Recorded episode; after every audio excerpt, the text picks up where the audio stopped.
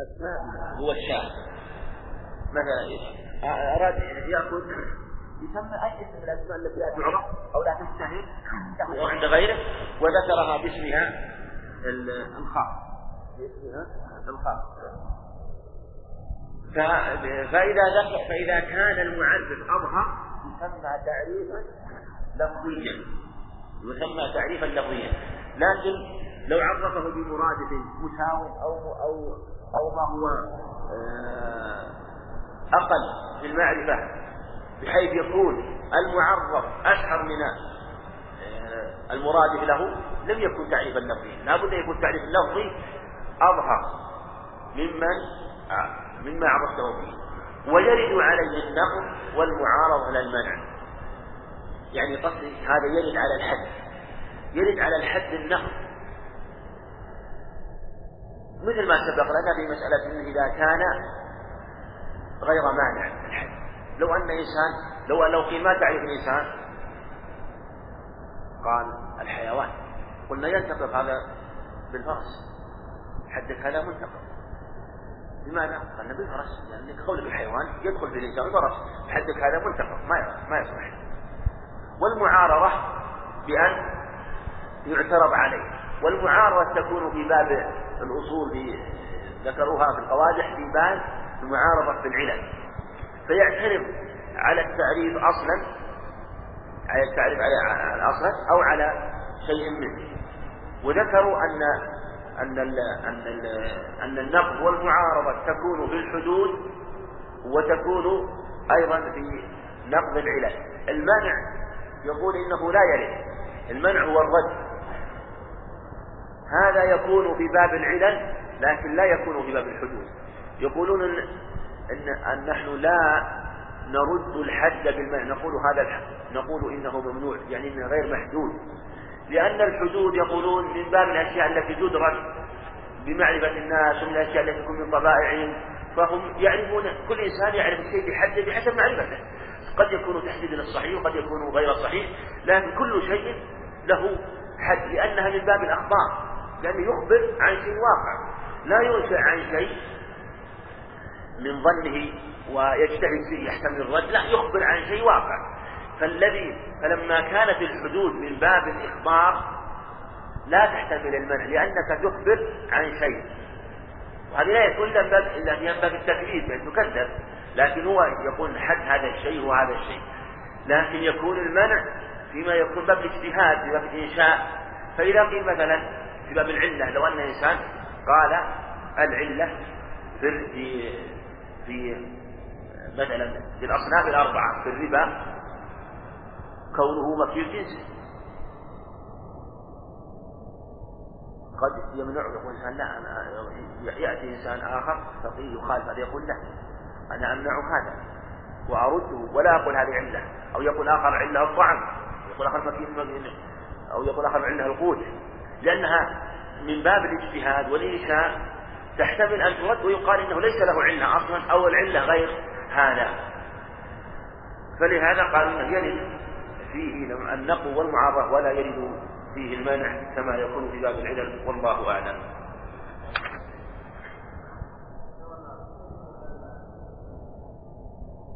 نعم.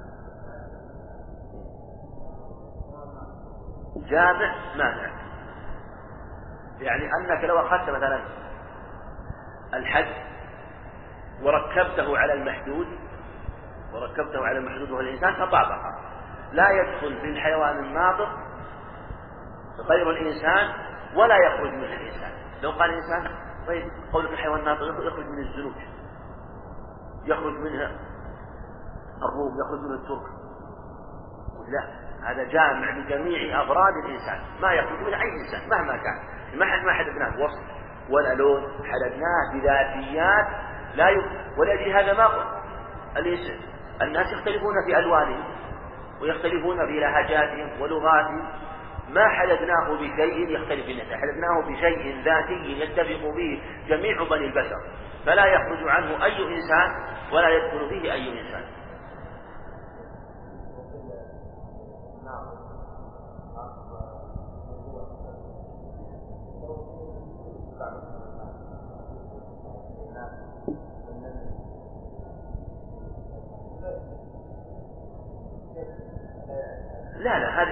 المقصود القوة المفكرة ليكون عليها التكليف وبها الأمر والنهي.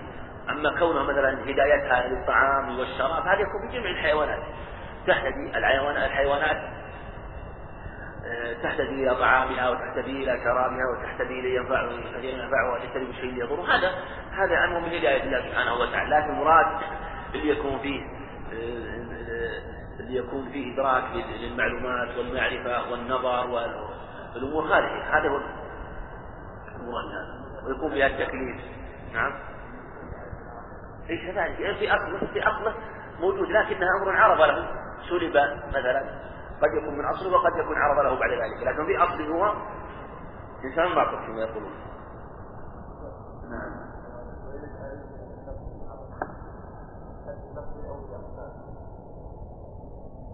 الظاهر يراد يراد الحد التام لأنه هو الحد اللي يرد عليه هذه الأشياء. الحد التام لأن تلك على على كلام اصطلاح يرد عليها أشياء. لكن سبق ان ان هذا الكلام هذا وما ذكروه كله يعني كما ذكر الشيخ الإسلام رحمه الله أنه منقول وبين أنه يمكن يحد بالخاصة اللازمة وأنه يغني يغني عن الفصل و ولا حاجة إلى ما ذكروه.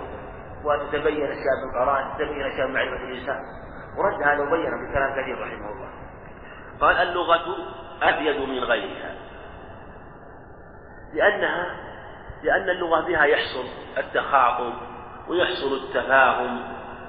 و لا شك أن الناس يجتمعون ويختلطون ولا بد أن يكون بينهم شيء يتفاهمون به. ويعرف كل إنسان مراد الآخر وقصد آخر. فكانت اللغة أفيد من غيرها وأحسن من غيرها. ولهذا آه، يسرها الله سبحانه وتعالى للإنسان وكان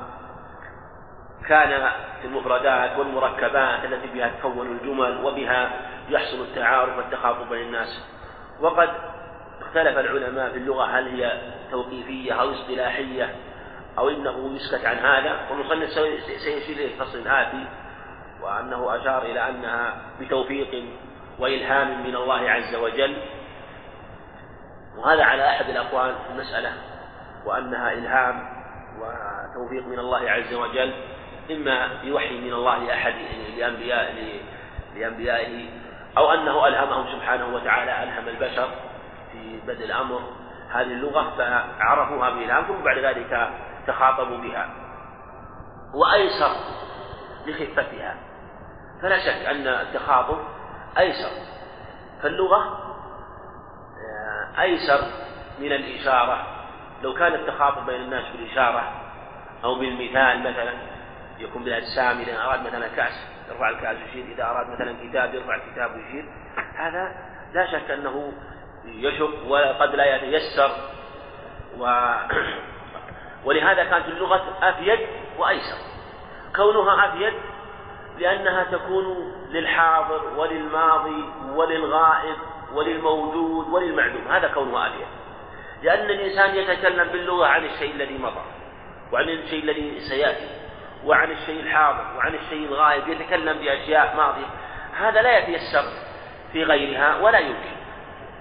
ولا يتحقق في المثال على مثال هذا الشيء ويشير بهذا أو على الإشارة على الإشارة فإن هذا لا يتيسر فيها غالبا.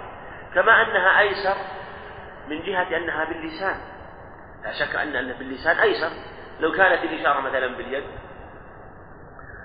بين الناس أو كانت تعارف الناس على الاصطلاح على أن يشيروا بالرجلين يوم بقى شيء قاموا يشير برجلينا لا شك أن هذا يكون فيه لو لو كان هذا واقعا لكان فيه يعني مشقة وكان فيه وربما كان فيه أيضا آه، لا يحصل المقصود وهذا واقع. ولكن من رحمة الله عز وجل أن كانت آه، باللسان وأن تيسرت المفردات والمركبات بتيسير من الله عز وجل ويحصل بها التخاطب بين الناس. وهي ألفاظ وضعت لمعاني. هذه اللغة اللغة ألفاظ وضعت لمعاني. فالألفاظ في الأسماء وغير الأسماء أسماء الأشياء وضعت لمعان تدل عليها. خرج من قوله ألفاظ وضعت لمعاني الألفاظ المهملة التي لا معاني لها. فالألفاظ المهملة أو اللفظ المهمل الذي لا معنى له اللفظ الذي لا معنى خارج عن مسمى اللغة التي يكون بها التخاطب إنما يكون بالألفاظ الموضوعة للمعاني. في تسمية أسماء آه، من الأعلام وتسمية الأشياء من الملبوسات والمأكولات والمشروبات وغيرها مما يكون بين الناس في تخاطبهم. فهي أشياء بمعاني تدرك بمجرد التلفظ بها. فما الحاجة إليه والظاهر أو كثرت لم تخلو من لفظ الله. إذا ما كان الناس محتاجون إليه والظاهر الحاجة إليه فإنه لا تخلو اللغة من له كل ما يحتاج الناس إليه موجود له في المخاطبات بينهم في التعارف في التجاوب حين مثلا الكلمات اللي يستخدمونها مثلا في التعارف بينهم في في أي شيء يكون مثلا في مصالحهم في معيشتهم في بيعهم في شرائهم كل ما يكون من الضروريات والحاجيات التي يحتاج يحتاجها الناس كل هذه الأشياء لها ألفاظ موجودة في لغة العرب معروفة لها ألفاظ لمعاني. أو كثرت يعني أو كثرت الحاجة إليه. يعني لم تكن الحاجة إليه لعموم الناس لكن الحاجة إليه كثيرة. الحاجة إليه كثيرة أيضا هذا موجود له ألفاظ. قال ويجوز خلوها خلوها من لفظ من لفظ من لفظ لعكسهما إذا يفهم من هذا أن أن الأقسام أربعة.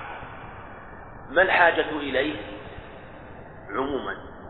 الثاني ما تكثر الحاجة إليه. الثالث ما لا يحتاج إليه. مقابل ما يحتاج إليه. الرابع ما قلت الحاجة إليه. قسمان موجود ألفاظ لها في اللغة. وهو ما يحتاج إليه أو كثرت الحاجة إليه. وقسمان يجوز خلوها وإن كانت توجد لكن يجوز خلوها لأنها تقيل الحاجة إليه فلا يضطر إليه. فلا يلزم أن يكون لها ألفاظ. وهذه ربما مثلا يختلف التمثيل عليه لأن هذه أشياء اصطلاحية في الحقيقة. قد يقال هذا تقل الحاجة إليه في مكان وتكثر الحاجة إليه في مكان لكن هو بحسب لغة العرب واصطلاح لغة العرب وألفاظ لغة العرب التي كانت موجودة مع أنها لا يكاد يحاط بها. لا يكاد يحاط بلغه العرب حتى إن الكتب التي دونت لغه العرب وقواميس لا تحيط بلغة العرب. ومن ادعى أنه أحاط بها فإن هذا كذب. ولهذا ذكروا أن في احد في أحد كتب المعاجم كتاب الخليل أو غيره أن لما في نهاية الكتاب قال هذا آخر كلام العرب. إلى ان هذا مدسوس عليه وليس من كلامه وليس الذي قال إنما دس عليه. فلغة العرب وكلام العرب لا يمكن أن يحاط به أو أن يدعي إنسان انه احاط بجميع ما تكلم به العرب من الألفاظ والمركبات. والصوت عرض مسموع عرض مسموع. هذا هو الصوت. العرض هو الشيء القائم بغيره. وهذا ينتج كما يعني عن اصطكاك هذه الحروف بالهواء بداخل الفم ينتج عنه الصوت. فلهذا قال إنه عرض ثم قال استدل قلت بل صفة مسموعة. صفة مستقلة مسموعة للصوت. والصوت بمجرده يطلق على كل ما يتلفظ به سواء كان له معنى أو ليس له معنى. يعني كل ما يتلفظ به فإنه صوت سواء كان له معنى أو لم يكن له معنى.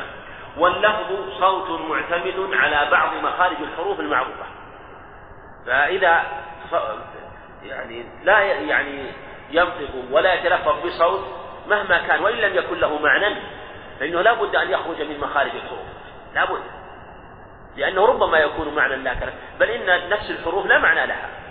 نفس الحروف بذاتها ليس لها معنى في نفسها إنما معناها يكون في غيرها كما سيأتي في كلام صلى رحمه الله قال والقول لفظ وضع لمعنى ذهني. القول لفظ وضع لمعنى ذهني. القول يعني حينما ولهذا قول قول يعني قوله يعني القول لابد أن يكون كلاما أو أو أو أو كلمة تفهم يتركب منها معنى أو يكون منها معنى يدرك وهذا المعنى يقول هو معنى ذهني معنى يعني يكون في الذهن ويتخيله الذهن هذا هو اللفظ. وهذه المسألة هي مسألة المعنى الذهني اختلف فيها هل هو معنى ذهني أو معنى خارجي؟ حين مثلا يرى إنسان شيء بعيد ويقول هذا حجر. شوف من بعيد ويقول هذا حجر. لأنه تخيله ماذا؟ أنه حجر يظن أنه حجر. ثم مشى بعد ذلك ثم لما قرب منه شيء يسيرا قال لا هذا شجر. تغيرت عليه نظرة تغيرت نظرته إليه لما قرب. ثم مشى ثم قال لا هذا إنسان. إذا قال حجر ثم شجر ثم إنسان. وش اللي تغير؟ اللي في الخارج ولا اللي في الذهن؟ اللي في الذهن. ولهذا يقولون إنه لا يقول الإنسان شيء إلا أن يتصوره ويعرفه. فهو يقول ما ولهذا قالوا إنه لفظ لمعنى ذهني. لأنه يتكلم بما يتصوره وبما يعلمه ويلحقه فلهذا قال معنى ذهني. والقول الثاني هذا سواء كان المعنى الذهني مطابق أو غير مطابق. لكن إذا كان مثلا لو أن إنسان على المثال الأول قال عن شيء إنه شجر ثم حجر ثم إنسان. هل يقال إن التغير قلنا إن التغير في ذهنه لما تخيل هذا الشيء وليس في الواقع.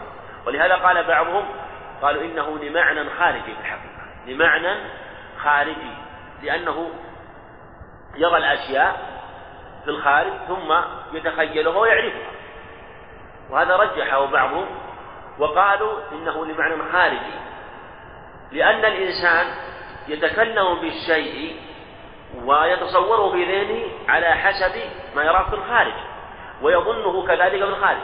وهو يظنه يعني تصور في ذهنه على ما ظنه وإلا في الخارج هو لم يتغير وهو يصور الشيء الذي في الخارج. ولهذا قالوا ان ان إن من قال إنه وضع لمعنى خارجي أقرب من جهة أقرب من قوله معنى ذهني لأن التغير في الحقيقة في الذهن وإلا من الذي في الخارج ثابت والقصد هو التصوير والتكلم عن الشيء الذي في الخارج. والوضع خاص. الوضع خاص. يعني يطلق لمعنى خاص. حينما تطلق مثلا اسم على مسمى أحمد محمد صالح عبد الله تطلق هذا الاسم على هذا وضع. وضع هذا الاسم لهذا المسمى.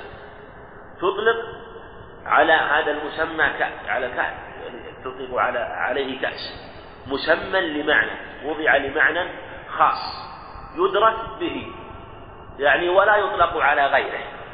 فإذا كان إطلاقا خاصا يكون وضعا خاصا وهو جعل اللفظ دليلا على المعنى. جعل اللفظ دليلا على المعنى الذي وضعته له وسميته به. ولو مجاز وهذا سيأتينا مسألة الوضع أو أو الوضع وذكر المجاز. يأتي أيضا إشارة إليه في مسألة الحقيقة العرفية. أو عام يعني ويكون الوضع عاما وهو تخصيص شيء بشيء يدل عليه كالمقادير. كالمقادير يطلق على أنواع من المقادير وليس خاصا بنوع من المقادير بل يطلق عليها على العموم. فقالوا إنه ما يطلق على أشياء عامة يكون وضعا عاما لأنه يطلق على جملة من المقادير أو ما يشبهها. فلهذا لم يكن معنى خاصا بشيء خاص. والاستعمال إطلاق اللفظ وإرادة المعنى. هذا الاستعمال. إطلاق اللفظ وإرادة المعنى. الاستعمال هو في الحقيقة يقريب معناه من الحقيقة العرفية فأنت تطلق اللفظ وتريد المعنى الذي اصطلح على تسميته مثلا الدابة. في اللغة كل ما دب من حيوان أو إنسان. في الحقيقة يطلق عرفا على الدابة ذوات الأربع.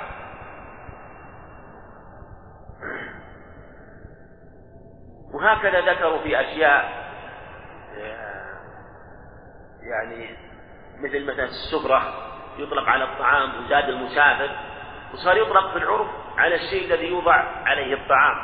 وهكذا ذكر أيضا في المزادة وفي الراوية وفي الضعينة يعني خصت بالعرف في بعض معانيها.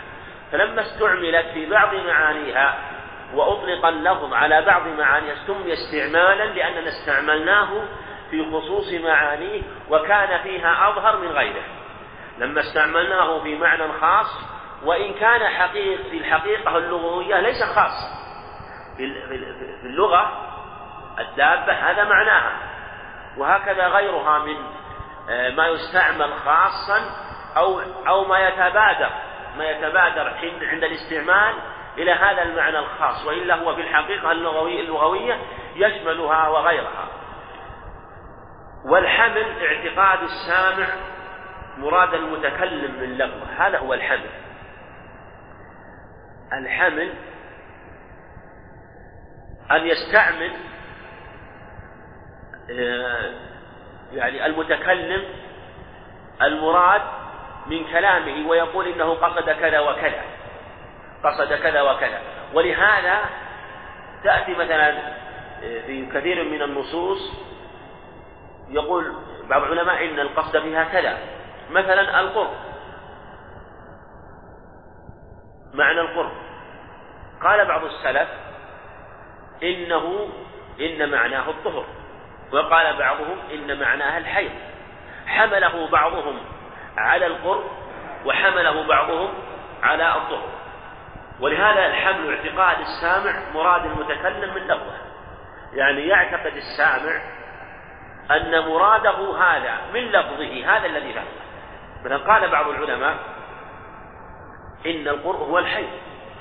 وقالوا إن هذا هو المراد. وقال بعضهم لا إنه هو الطهر فإذا حمل كلامه على معنى واعتقده يسمى حملا. هذا حمله على شيء وهذا حمله على شيء لأنه يحتمل لهذا ويحتمل لهذا. وهي اللغة يعني مفرد. يعني تنقسم إلى مفرد وإلى مركب. قال وهي مفرد كزيد. يعني حينما تقول زيد هذا اسم مفرد. يعني في اللغة أسماء مفردة. يطلق على شخص مفرد. ومركب كعبد الله. وإن كان هو آه، هو مركب من جهة أنه مضاف ومضاف إليه فبالتركيب سمي مركبا. وإن كان يطلق على ذات واحدة لكن هو في ذاته مركب. ومنه المركب المركب المزجي وما أشبهه. فإذا كان مركب تركيب مجدي أو مركب من مضاف مضاف إليه مما ذكر في بعلبك وحضرموت وما أشبه ذلك.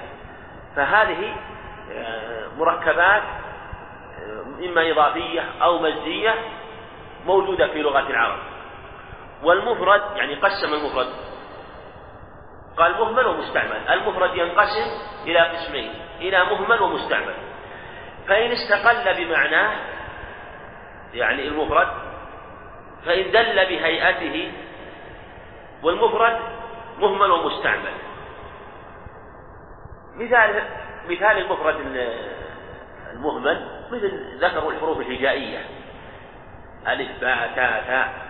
هذه حروف هجائية ينطق بها لكنها لا معنى لها في نفسها مهملة ومستعمل قال فإن استقل بمعناه يعني له معنى في نفسه ولهذا يكون له معنى. أما المهمل ليس له معنى. هذا قوله فإن استقل يرجع إلى قوله مستعمل لا يرجع إلى قوله مهمل لأن المهمل لا معنى له. فإن استقل بمعناه فإن دل بهيئته على زمن من الأزمنة الثلاثة فالفعل. إذا دل على بهيئته على جمع الأزمنة الثلاثة الماضي والحاضر والأمر. فإنه فالفعل فإنه فعل إما فعل ماضي أو أمر أو مضارع. يعني إن استقل هذا مفرد بمعناه فإن دل بهيئته على زمن بهيئته ووضعه على زمن فإنه فعل وهو ماض. يعني الفعل ينقسم إلى ماضي. ذهب. وفعل ماضي.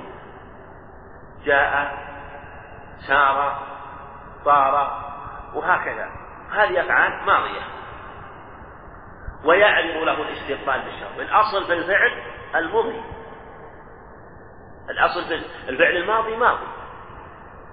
لكن ربما عرض له الاستقبال في معناه يعني. تقول مثلا إن جاء زيد أكرمته إن جاء زيد. حرف حرف هذا شرط. فهو في معناه فهو حرف فهو فعل ماضي لكن معناه الاستقبال لأنه لم يجئ فلهذا قال ويعرض له الاستقبال بالشرط. ومضارع. ويعرض له المضي بالأمر المضارع معناه الحضور يعني الآن أو الاستقبال. يذهب. تقول لم يذهب. هذا هو معناه المضارعة وهي الحضور يعني الوقت الحاضر أو المستقبل لكن يكون معناه المضي بلم وأمر. كذلك الأمر. فالأمر آه، آه، من الأزمنة الثلاثة الذي يدل بهيئته على زمن ومعناه معنى الفعل. وأمر وتجرده عن الزمان للإنشاء عارض. يعني الأصل أن الأفعال هذه مثلا يعني لا تكون إلا للمضي أو للحضور أو للأمر لكنها وتتجرد عن الزمان للإنشاء لعرض مثلا قولك زوجت فلانا أو التزويج أو قبلت الزواج. هذا إنشاء منه لتزويج وقبول منه له فهو إنشاء. يعني والأصل أن الإنشاء خلاف الخبر فلكن يعرض له الإنشاء لعارض مثل قولك زوجته وقبلته وقد يلزمه كعسى يلزمه المضي كعسى آه، لأن هذا الأصل فعل ماضي. وقد يتجرد ولا يلزمه كنعم ولا يلزمه كنعم.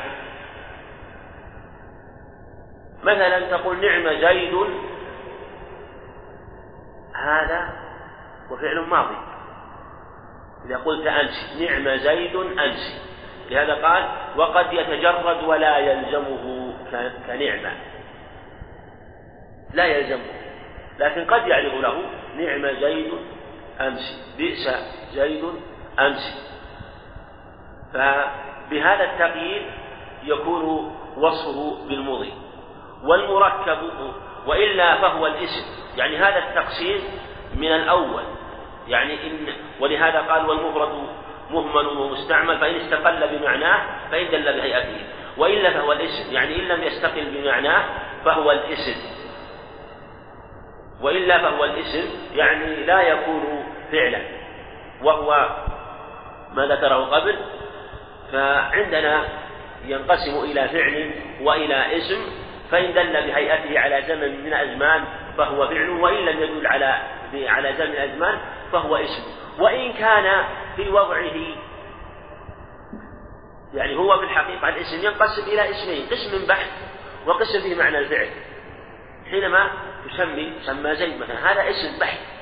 لكن حينما تقول الصبوح والغبور الصبوح يطلق على الصبح وعلى ما يشرب من لبن الصبح والغبو ما يكون من في من من آخر النهار في العشي. هو في الحقيقة مسمى لهذا الوقت لكنه في في في معنى معنى الزمن وهو الصبح ومن آخر النهار وهو الغبو هذا يسمى اسم وإن كان بهيئته يكون معناه معنى الزمان وهنالك اسم محض مثل أسماء الأعلام الأخرى فليس بهيئته لا يدل بهيئته على زمن من الأزمان وإن لم يستقل فهو الحرف الحرف مثل ما سبقنا حروف الهجاء الأخرى حروف الهجاء آه، التي لا معنى لها في نفسها. وهو ما دل على معنى في غيره يعني أن له حد. ما دل على معنى في غيره فإنه يكون حرفا والمركب مهمل موجود لم تضعه العرب قطعا. والمركب مهمل موجود لم تضعه العرب قطعا. هذا هو يقول يعني يقول إن المركب منه مستعمل ومنه مهمل.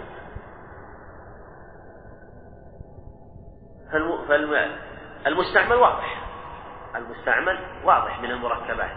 المركبات والجمل المستعمل. لكن المهمل هل في مركب مهمل لا معنى له؟ يقول المهمل موجود. لكن لم تضعه العرب قطعا. يعني ليس في كلام العرب كلام مركب مهمل. وإن كان في كلام حروف الهجاء حروف الهجاء لكنها آه، وهي لا معنى لها. لكن ليس في كلامه كلام مركب ولم ينقل عنهم كلام مركب لا معنى.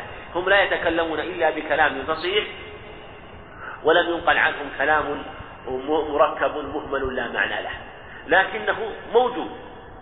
لكنه موجود. ثم المركبات المستعملة المركبات المستعملة. هل هي من كلام العرب أو ليست من كلام العرب؟ يعني هل المركب والعبارات المركبة من كلام العرب أو ليست من كلام العرب؟ مثلا حينما تقول مثلا إن زيدا موجود.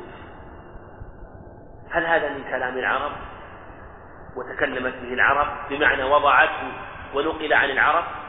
قيل إن هذه المركبات موجودة يعني هذه الأسماء وهذه الحروف الناسخة وغيرها وبمركباتها موجودة في كلام العرب أن العرب وضعتها أن العرب وضعت هذه الأشياء ونقلت عنهم هكذا. وقيل وهي وهو الأصح أن العرب لم تضع هذه المركبات وتكلمت بها بجميع هذه المركبات. إنما وضعت فصولا وضعت فصولا ومركبات عامة. أما أجزاؤها فلا. فوضعت مثلا الفعل والفاعل وضعت مثلا الحروف الناسخة وأنه وأنه آه، مثلا الحرف الناسخة وأن مثلا إن وأخواتها تنصب الاسم وترفع الخبر. لكن خصوص المركبات في هذه الجمل العرب لم تضعها. إنما وضعت قواعد وتكلمت العرب بهذا الكلام لكن لم تضع مركبات لأجل أن تنقل عنها. فلهذا قالوا إن هذه الكلمات يعني المركبات المنقولة لهذه الجمل لم تتكلم العرب بها على الخصوصية معنى أنها منقولة عنهم كما نقلت عنهم أصول الكلمات الأخرى المفردة. والمركب مهمل موجود لم تضعه العرب قطعا ومستعمل وضعته هو غير جملة. وهذا هو ذكر قال ومستعمل وضعته. وهذا قيل وضعته وقيل انقطع كما سبق وهو غير جملة كمثنى وجمع. المثنى هو الذي في علامة التثنية والجمع هو الذي في علامة الجمع وجملة. وتنقسم يعني إنها موجودة في كلام العرب. وتنقسم إلى ما وضع لإفادة نسبة وهو الكلام ولا يتألف إلا من اسمين أو اسم وفعل آه، آه، أو اسم وفعل اسم وفعل مثلا اسمي زيد. زيد في الدار وفعل واسم جاء زيد. فهذا أيضا من كلام آه، هذه موضوعة أو هذه أو تنقسم إلى هذا الانقسام وهي تتألف من اسمين أو من اسم وفعل من واحد يعني من متكلم واحد. فلو قال إنسان زيد قال واحد حضر. قال الإنسان حضر. هل هذا كلام مفيد؟ أو يقال لا يشترط أن يكون من متكلم واحد. هم يقولون يشترط أن يكون من متكلم واحد. وحيوان ناطق وكاتب في زيد كاتب لم يفد نسبة. يعني أن أنه هذا عاد يشير إلى بحث وفيه كلام آه، فيما يتعلق بإفادة النسبة ومعناه. قالوا إن الجملة التي تفيد نسبة هي آه، هي الجملة المفيدة والتي لا تفيد نسبة إنما هي نسبة تقييدية هذه كلمة مفردة. وإلى غيره كجملة الشرط أو الجزاء أو ونحوهما ويراد بالمفرد مقابلها ومقابل المثنى والجمع يعني الجملة يقابلها المفرد وكذلك يقابل المفرد المركب ويقابل المفرد الجمع. فالمفرد يقابل الجملة والمفرد يقابل المثنى والمفرد يقابل الجمع. وبكلمة, وبكلمة. الكلام وبه الكلمة. يعني يطلق الكلمة ويراد يطلق تطلق الكلام ويراد به كلمة. مثلا مثلا مثل قول كلمة لا إله إلا الله. يطلق عليها كلمة وهي كلام. يطلق عليها كلمة وهي كلام. مثل قوله عليه الصلاة والسلام أصدق كلمة قال لبيد ألا كل شيء ما خلا الله باطل. أطلق عليها كلمة. وبكلمة يعني تطلق الكلمة يراد بها الكلام. وبه الكلمة. يعني بالكلام يطلق على الكلمة. مثل قوله أمرنا بالسكوت ونهينا عن الكلام. ونهينا عن هذا يطلق على الكلام المفيد والكلام غير المفيد والكلام الذي معنى له ولا الكلام الذي لا معنى له فهو إذا تكلم به متعمدا بطل الصلاة. والكلام الذي لم ولهذا قال والكلم الذي لم يفد وتناول الكلام كلام وتناول الكلام والقول عند الإطلاق لللفظ والمعنى جميعا كالإنسان للروح والبدن. فالكلام والقول لللفظ والمعنى جميعا. لللفظ والمعنى يطلق على الكلام والقول. هذا آه، على ما تلفظ به الإنسان من هذا القول وعلى معناه الذي قصده. كما أن يعني على جهة الشمول. كما أن الإنسان يطلق على الروح والبدن. نعم. هذه مباحث أكثرها يعني ليست يعني من من التي ذات أهمية أو لها علاقة بعلم الأصول إنما ذكر المصنف رحمه الله لأن كثير من الأصوليين يذكرها ولهذا ذكرها وذكر بعض الأقوال التي اختارها رحمه الله. نقف على قول الفصل. نعم. نعم.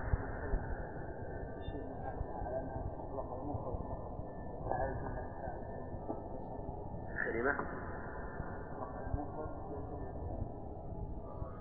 لا هذا هذا هذا وكلمة بها كلام قد يؤم. هذا كلام مالك رحمه الله يقول أنها قال قد يطلق على الكلمة عليها كلام. لكن بعضهم رد هذا وقال إنه يطلق عليها الكلام كثيرا.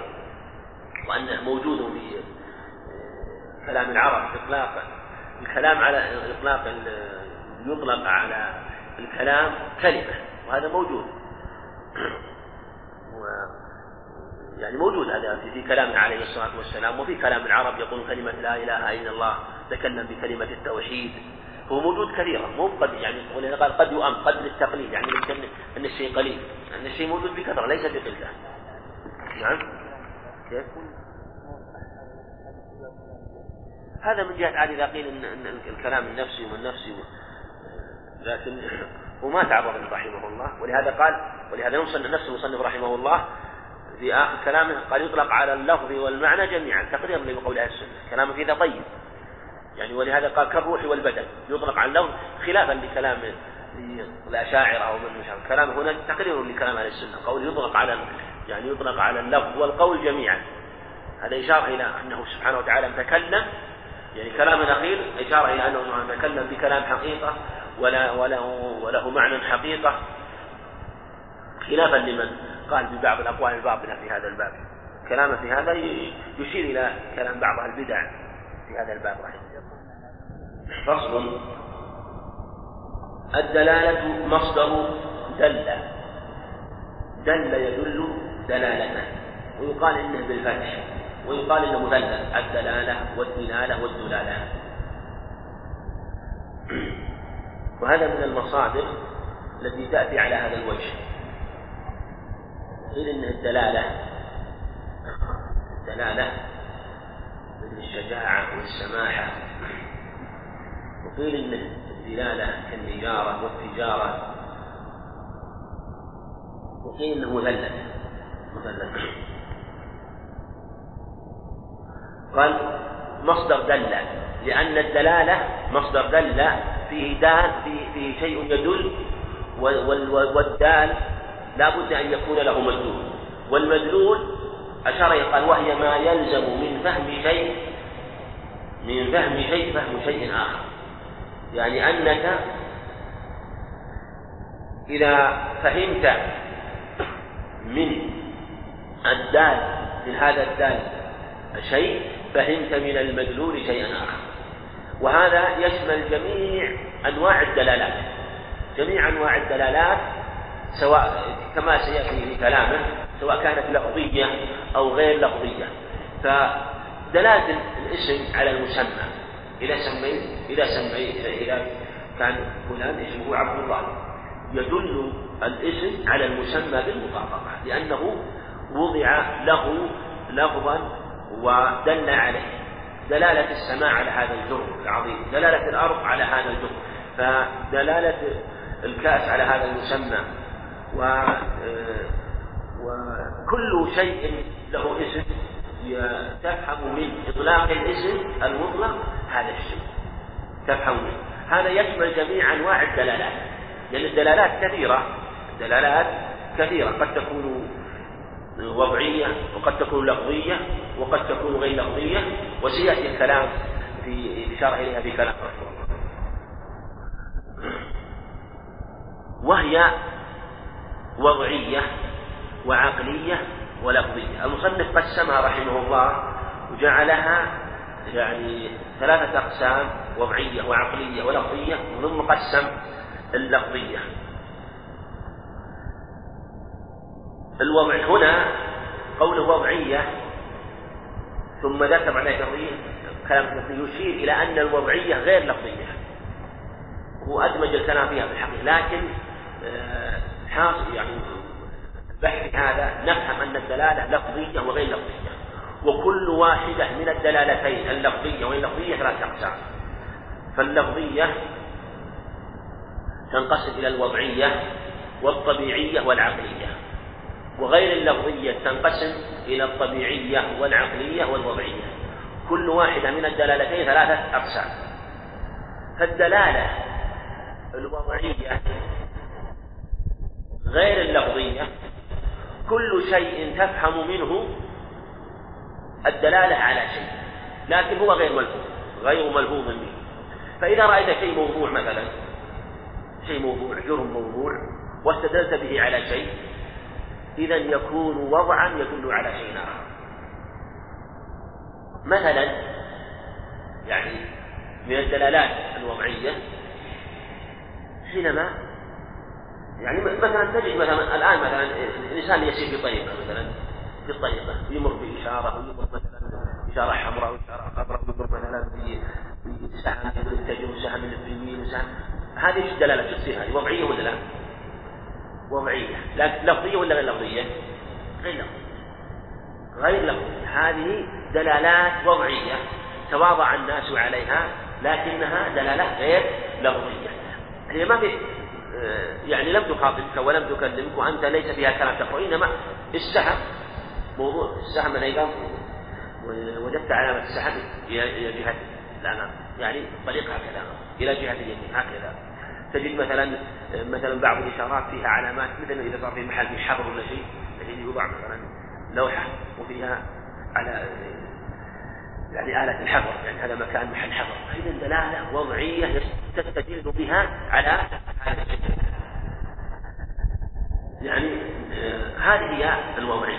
وهي كثيرة. هذه من جهة تواضع الناس من جهة آه تواضع الناس. وتأتي في الشرع كثيرا. في الشرع كثيرا مثل أن الشرع وضع أشياء دلالات على أشياء.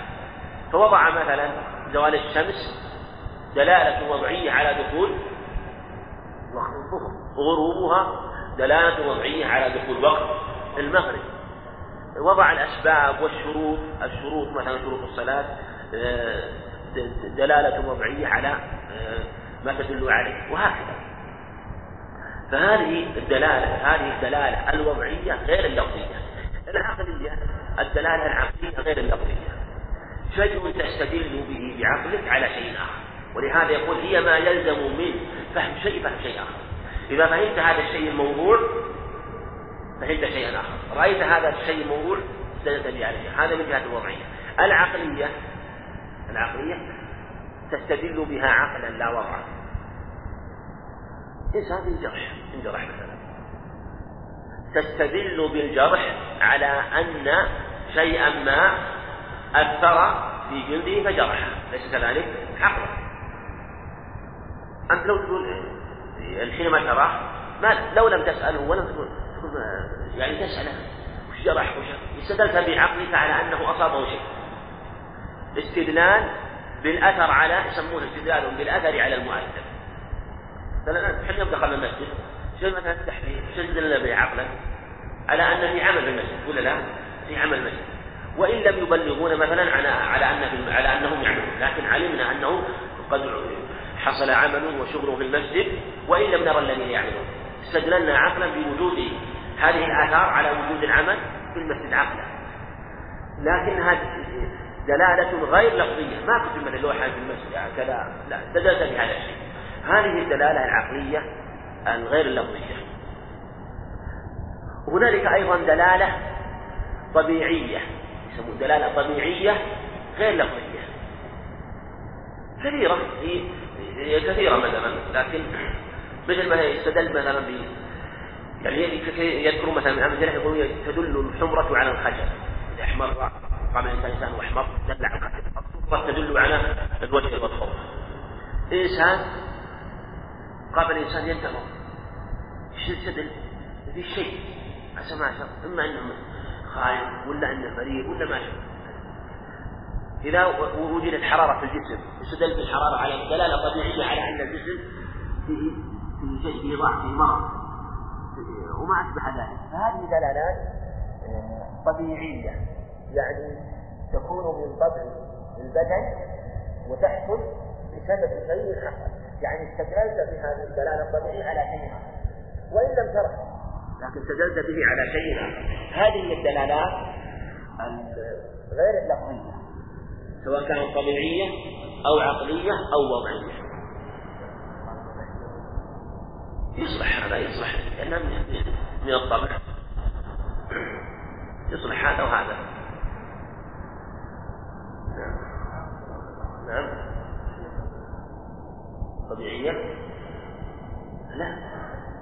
يعني وممكن لكنها فيها أقول فيها افتراء أقول هي واضحة